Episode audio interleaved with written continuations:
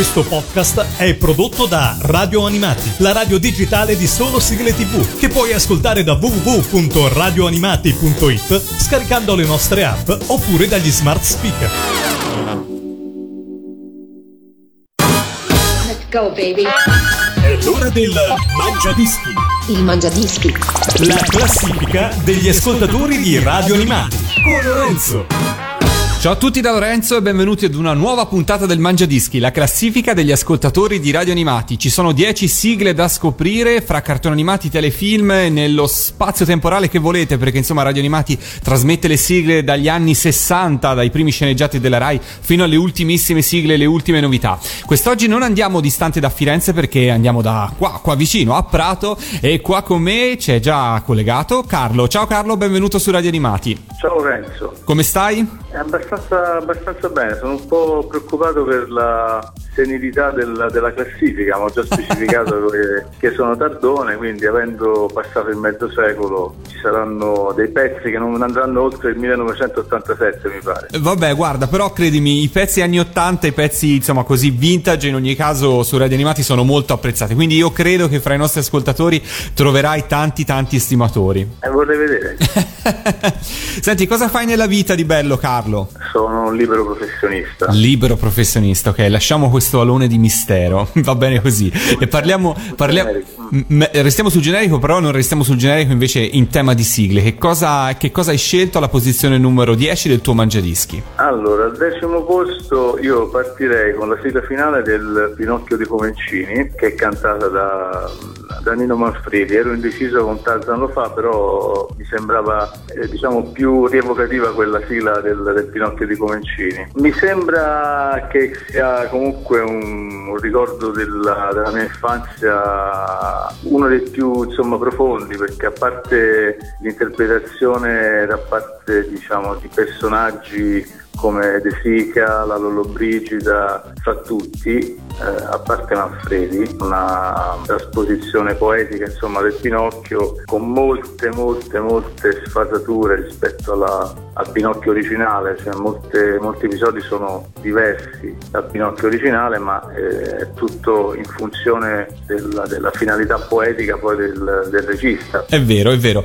Possiamo dire che eh, aveva un certo tono di malinconia in generale, Pinocchio, no? Forse Esatto, lo ha la sì, storia sì. di per sé. E questa canzone, che poi ne era la, la sigla finale, appunto, così raccoglie benissimo questa piacevole malinconia, forse possiamo definirla così, che accompagnava questo sceneggiato, all'epoca si diceva così, che eh, in qualche modo è diventato poi un, eh, un grande classico della TV italiana. Sì, poi malinconia diventa quasi un eufemismo perché a me scappa proprio la lacrimuccia quando ascolto questa sigla. Eh, no, ma è inevitabile perché in effetti i ricordi poi dell'epoca e poi soprattutto la scena finale quando mi sembra di ricordare corrono su quella spiaggia, parte la sigla, non si sa poi come, come andrà a finire la storia, ma insomma il viaggio della vita che continua è, Ed è così. è imperscrutabile. È imperscrutabile, ascoltiamocelo alla posizione numero 10 apriamo così il tuo mangiadischi con Pinocchio. Il Mangiadischi, Radio Animati, numero 10.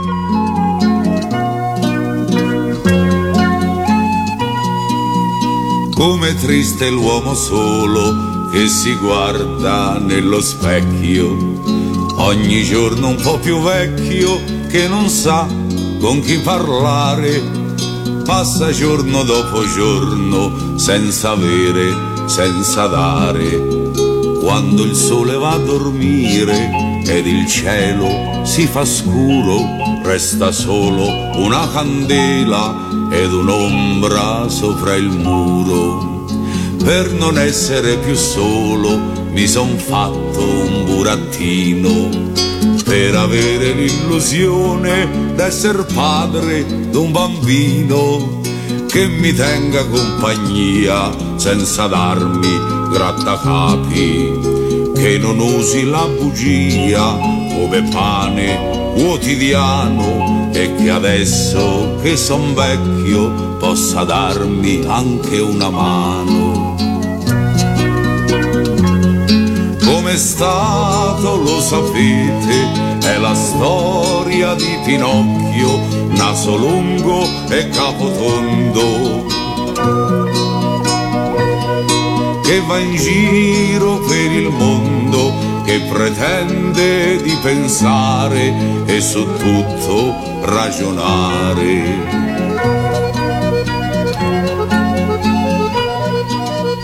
Chi mi dice di ascoltarlo, chi mi dice di punirlo. Ma non so che cosa fare, non è facile educare. Lui non vuole andare a scuola, lui non vuole lavorare. Devo dirvi in confidenza che com'è, non mi dispiace, m'è riuscito proprio bene, più lo vedo e più mi piace. Il grande Nino Manfredi nel Mangiadischi di Radio Animati di questa settimana, che insomma negli anni 80 ce lo ricordiamo tutti anche per la pubblicità di un noto caffè, che oggi insomma si ambienta in paradiso, all'epoca invece no, era assolutamente sulla terra e Nino Manfredi ne era il punto il testimonial. Carlo è qua con me e sta presentando il suo Mangiadischi, siete ovviamente su Radio Animati, abbiamo appena cominciato perché siamo giusto giusto alla posizione numero 9. Allora, la posizione numero 9, io ci ho messo Sandokan degli Oliver Onions, tra l'altro rievocato anche da, un, come si chiamano quei... Forse la trasmissione più celebre che in qualche modo così ha rievocato quegli anni è stata Anima Mia con Fabio Fazio un po' di anni fa comunque, eh? ormai è passato un po' di tempo anche da quella trasmissione lì, non so se ti, se ti riferivi a quella. No, c'era un programma su Rai 2, però adesso mi sfugge il nome perché sinceramente... Pechino Express, Pechino Bravo, Express. Pechino Express, che hanno fatto una gara dove dovevano appunto i concorrenti reinterpretare la canzone di Sandokan e quindi ricordando tutte le strofe, insomma andavano avanti vincendo questa gara solo se si ricordavano la... Le strofe della sigla. Bravo, esatto, ora me l'ha fatto venire in mente. Sì, ho visto anch'io questo momento televisivo e anch'io mi sono detto, cavolo, potevo essere lì per cantarla, visto che me la ricordo. Esatto, è stata una sensazione, esatto, la stessa medesima che ho avuto io. Bene, dai. Allora, noi riascoltiamocela nella versione originale degli Oliver Onions. Insomma, qua su Radio Animati, bene o male, siamo tutti abbastanza preparati, no? Per ricordarcela. Ascoltiamocela. Posizione numero 9 c'è Sandokan nel Mangiadischi di Radio Animati. Il Mangiadischi. Radio Animati. Numero 9.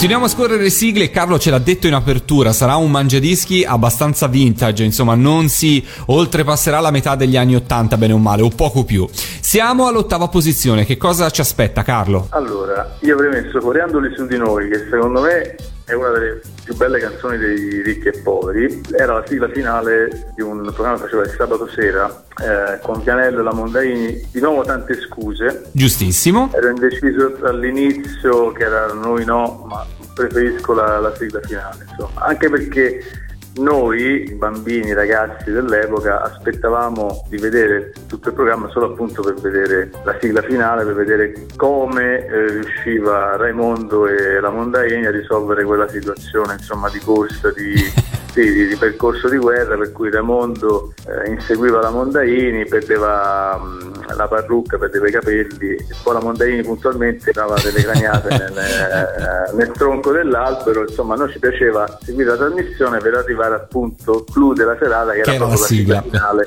La sigla Esatto. finale. Quindi insomma qui è una sigla che unisce giustamente sia la musica, la canzone, il grande successo di Ricchi e Poveri, con anche delle immagini, no? Quindi le due cose si sposavano perfettamente.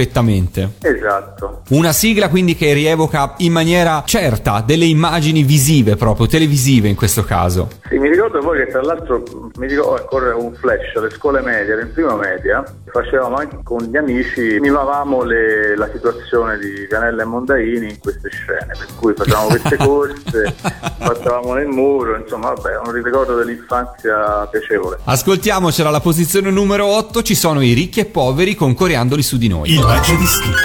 Radio Animati. Numero 8. Spegni quella luce, chiudi quella porta, usciamo. Stammi più vicino, prendimi per mano, parliamo. Riproviamoci a sognare un po' a sorridere, non dir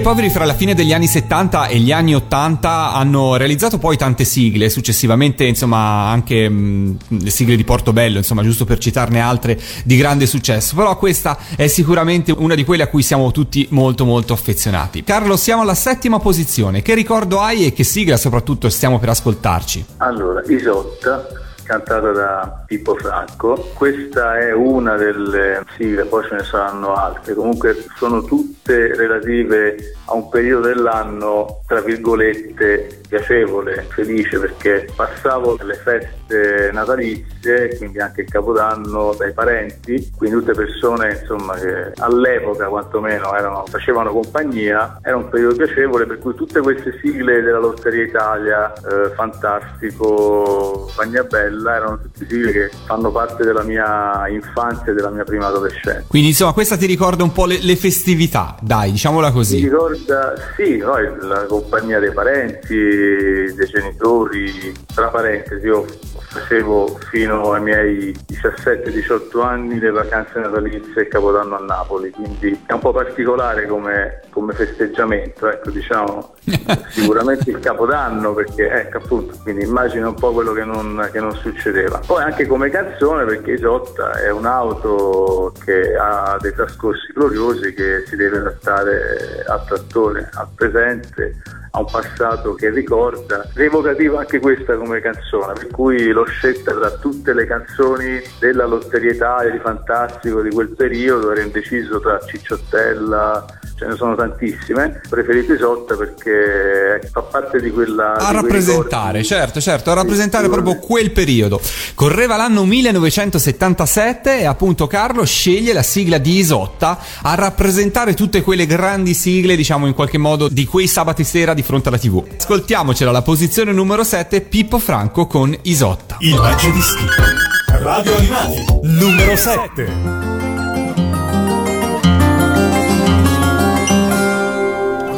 Dorme la vecchia regina senza benzina, guarda com'è giù, sogna i suoi cento cavalli che non ci sono più.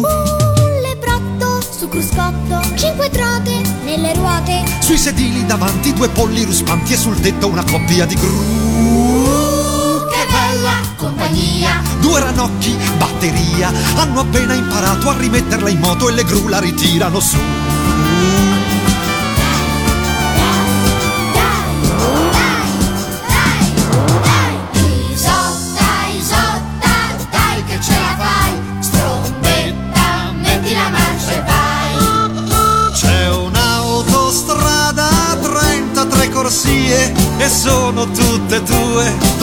Fare vedere chi sei. Puoi superarli tutti se lo vuoi! I prototipi, le automatiche e le Formula 3.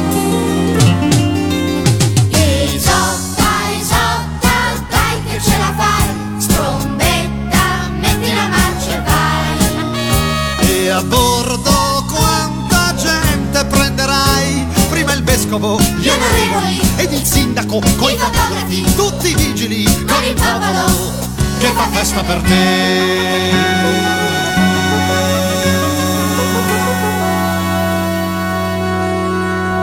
Per la bellissima Isotta prese una cotta il figlio del re, poi ci fu un divo del muto che con lei fuggì. Il banchiere, dare e avere, la vendette al ragioniere, un cocchiere che stava all'ambrate pagò mille rate per farne un tassì. Il burino ci provò, nella stalla posteggiò.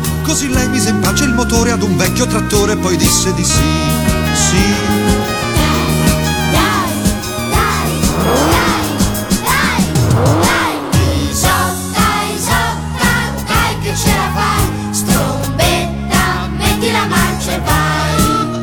Il tuo pilota azzurro tornerà e poi ti guiderà là nel suo favoloso garage, fra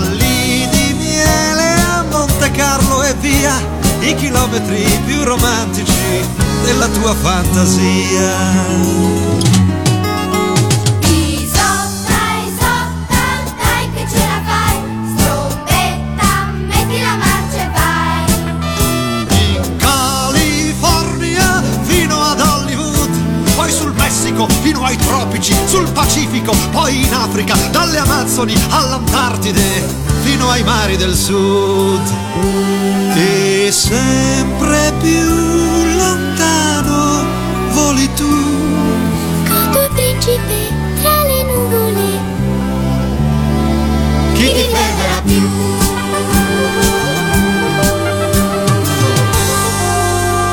State ascoltando Radio Animati, questo è il Mangiadischi, io sono Lorenzo e se volete partecipare proprio come ha fatto Carlo dovete inviarmi una mail a info.radioanimati.it con le vostre 10 sigle preferite. C'è una sola regola da rispettare molto facile, massimo due sigle per interprete o gruppo. Siamo alla posizione numero 6 Carlo. Numero 6, la sigla del drive-in. Oh, quindi qui altra atmosfera. Intanto, eh, se non sbaglio, il drive-in andava in onda la domenica sera, per cui altro giorno della settimana e probabilmente altro pubblico diverso di fronte alla TV. Beh, sicuramente, ma drive-in, hai detto bene, altra roba, come si dice a Roma, perché drive-in eh, rappresenta un po' il giro di boa della televisione italiana, secondo me, e cioè dalla signorilità degli anni 70 e di buona parte degli anni 80, abbiamo parlato di Vianello, della Mondaini, di tante scuse, di nuovo tante scuse, si passa a un modo completamente diverso di fare televisione. Non, non dico se migliore o peggiore, però eh, secondo me divertente. A me Ezio Greggio con Asta Tosta, Gianfranco D'Angelo con l'imitazione della Carrà di Gervasetto, Giulio Regatta, insomma ci ricordiamo tutti,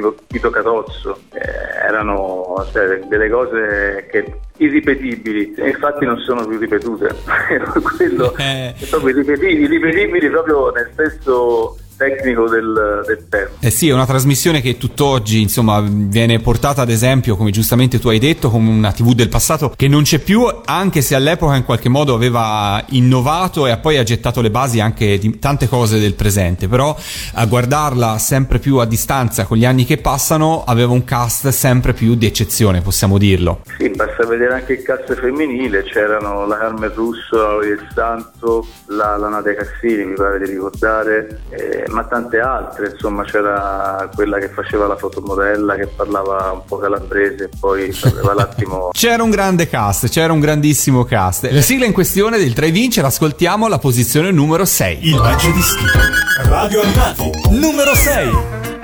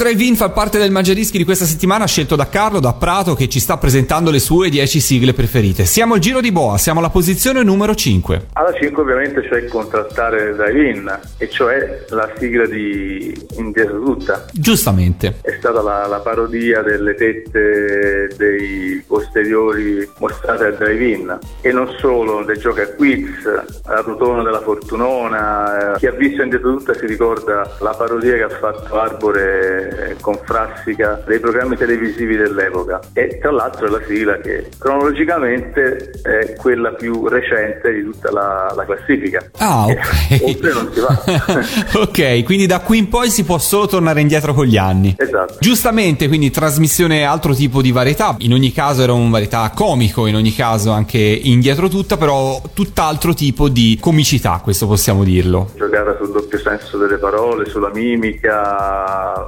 Sicuramente mi viene in mente le galline coccodè, ma insomma era, era una parentesi di dettaglio rispetto ai monologhi, insomma ai dialoghi fra Frassica e Arbore, poi al bravissimo Cerruti, come quello di, di Squallo, Ok? che interveniva solo in voce perché poi dall'altro non si faceva mai vedere, erano grandi anche loro, ecco, come, come intervenivano, come conducevano la trasmissione. Prendevano un giro un certo tipo di televisione, così eh, evidenziandone forse gli aspetti più grotteschi, e poi col tempo la TV sarebbe diventata ancora peggio rispetto a quello che avevano loro immaginato. Eh, è stranissima questa cosa perché eh, si dice insomma castigando Mores invece no e poi i costumi peggiorano È non, vero, è vero. non è che si risolvono eh, o migliorano invece è paradossale ma è così E la sigla che andiamo a ascoltarci ha nel titolo poi una frase che in qualche modo è rimasta, ovvero sì, la vita è tutta un quiz. Ce l'ascoltiamo, alla posizione numero 5 c'è Renzo Arbore nel Mangiadischi di questa settimana. Il Mangiadischi.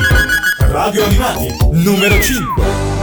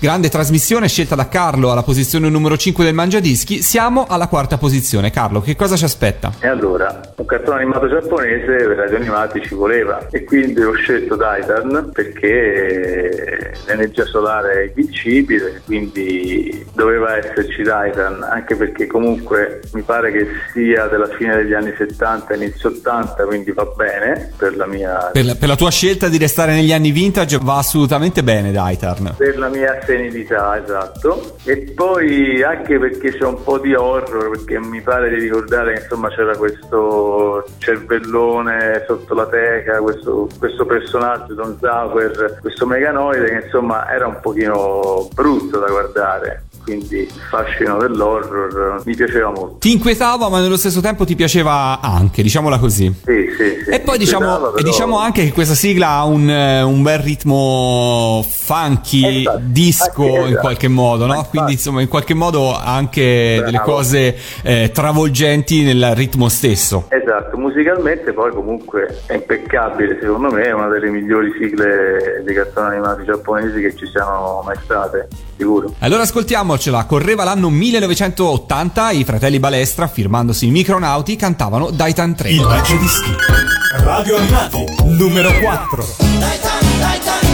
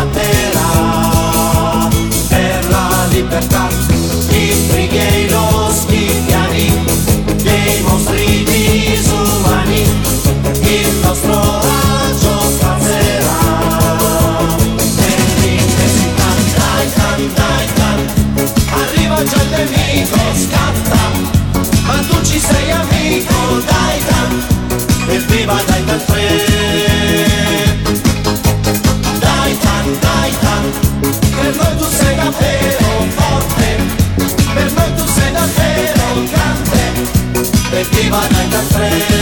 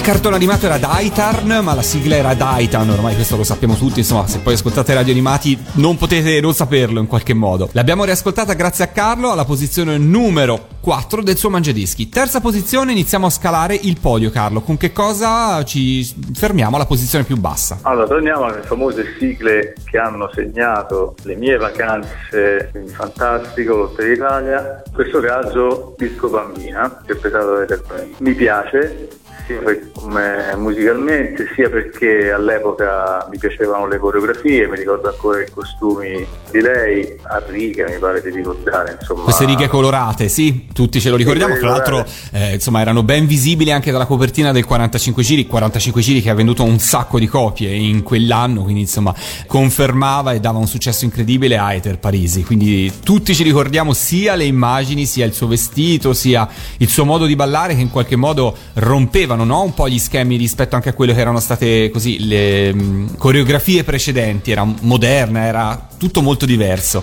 E anche in questo caso si parla di ballo. Ascoltiamocela alla posizione numero 3 del tuo Mangiadischi c'è Eter Parisi con Disco Bambina. Il Mangiadischi. Radio Animati. Numero 3.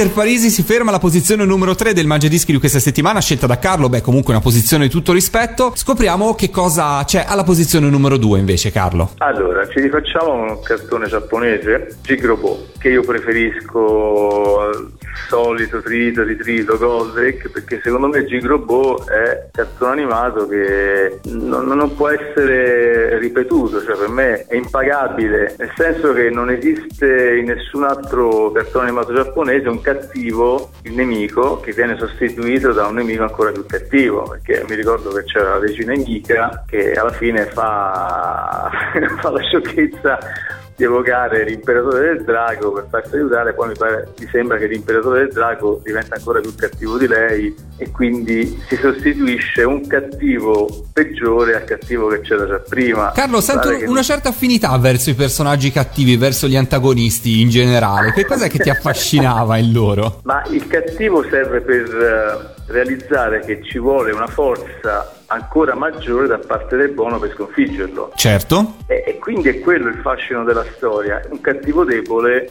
fa apparire il buono non forte come dovrebbe essere. Nel senso, Gigrobo mi è piaciuto proprio perché mi è piaciuto molto più dopo, nel senso che finché c'era Nika eh, era un cartone giapponese come qualsiasi altro. E, insomma, quando entra in scena l'imperatore del drago, che è un cattivo ancora più cattivo, e allora il buono diventa ancora più buono e più forte. Ho capito. spiegato. Certo, certo, certo, ho capito. Beh, Questa contrapposizione, queste- diciamo. eh, esatto, queste eh sì, perché poi alla fine è tutto speculare, è una questione di azione e reazione. Queste energie, diciamo, mitologiche, che poi c'è tutta una storia ovviamente ancestrale giapponese che mh, va capita, energie che vengono evocate e poi vengono scatenate da, da queste forze malefiche e poi devono essere di nuovo sopite e, e- e addomesticate. Insomma, questo secondo me era, non lo so, quello... La chiave del successo di questo cartone, insomma, in Sì, qualche sì, modo, sì, quello sì, che ti affascinava di questo cartone. E immagino ti affascinasse anche la sigla, no? In qualche modo, perché insomma è stato poi un Ovviamente. grande successo al pari di Daitarn, che hai messo alla posizione numero 4, Giga alla posizione numero 2. Direi che hai sicuramente centrato in pieno due fra i più grandi successi dei cartoni animati della prima metà degli anni 80, quantomeno. Però il ballo meritava il terzo posto. Però il ballo meritava il terzo posto, giustamente, per cui... Eh, per no, cui beh, però anche Giga, insomma, è un pezzo Tornava. abbastanza ballabile. Ascoltiamocelo alla posizione numero 2, c'è Focus con Giga Robot. Il Mangia Dischi. Radio Animati. Numero 2.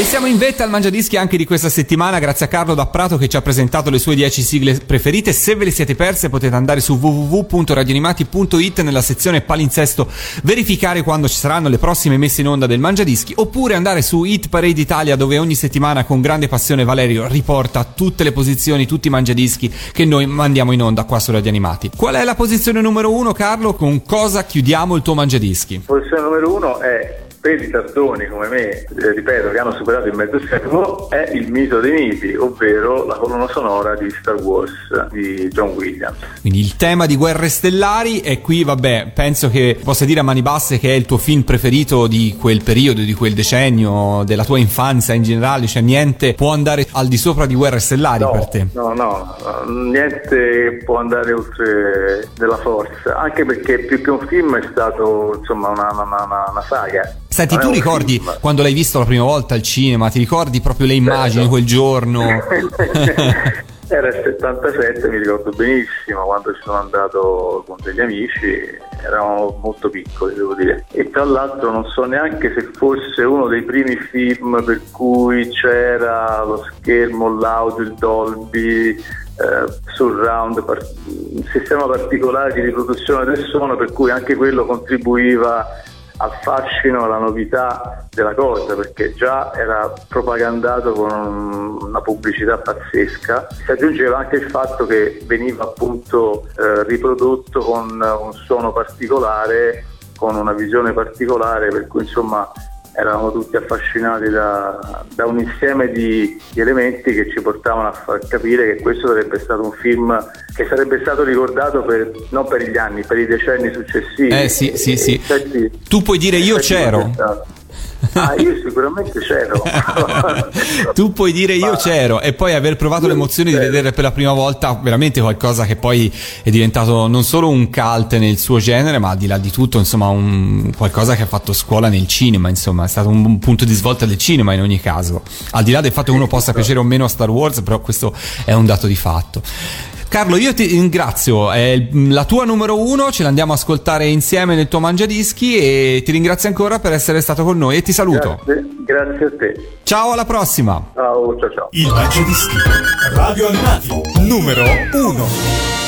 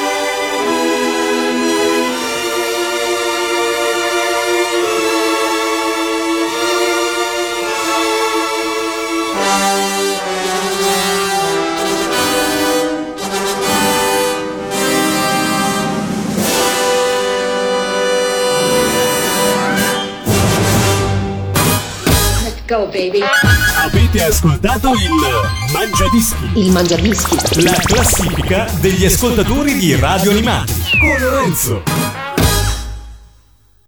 Questo podcast è prodotto da Radio Animati, la radio digitale di solo sigle tv, che puoi ascoltare da www.radioanimati.it scaricando le nostre app oppure dagli smart speaker.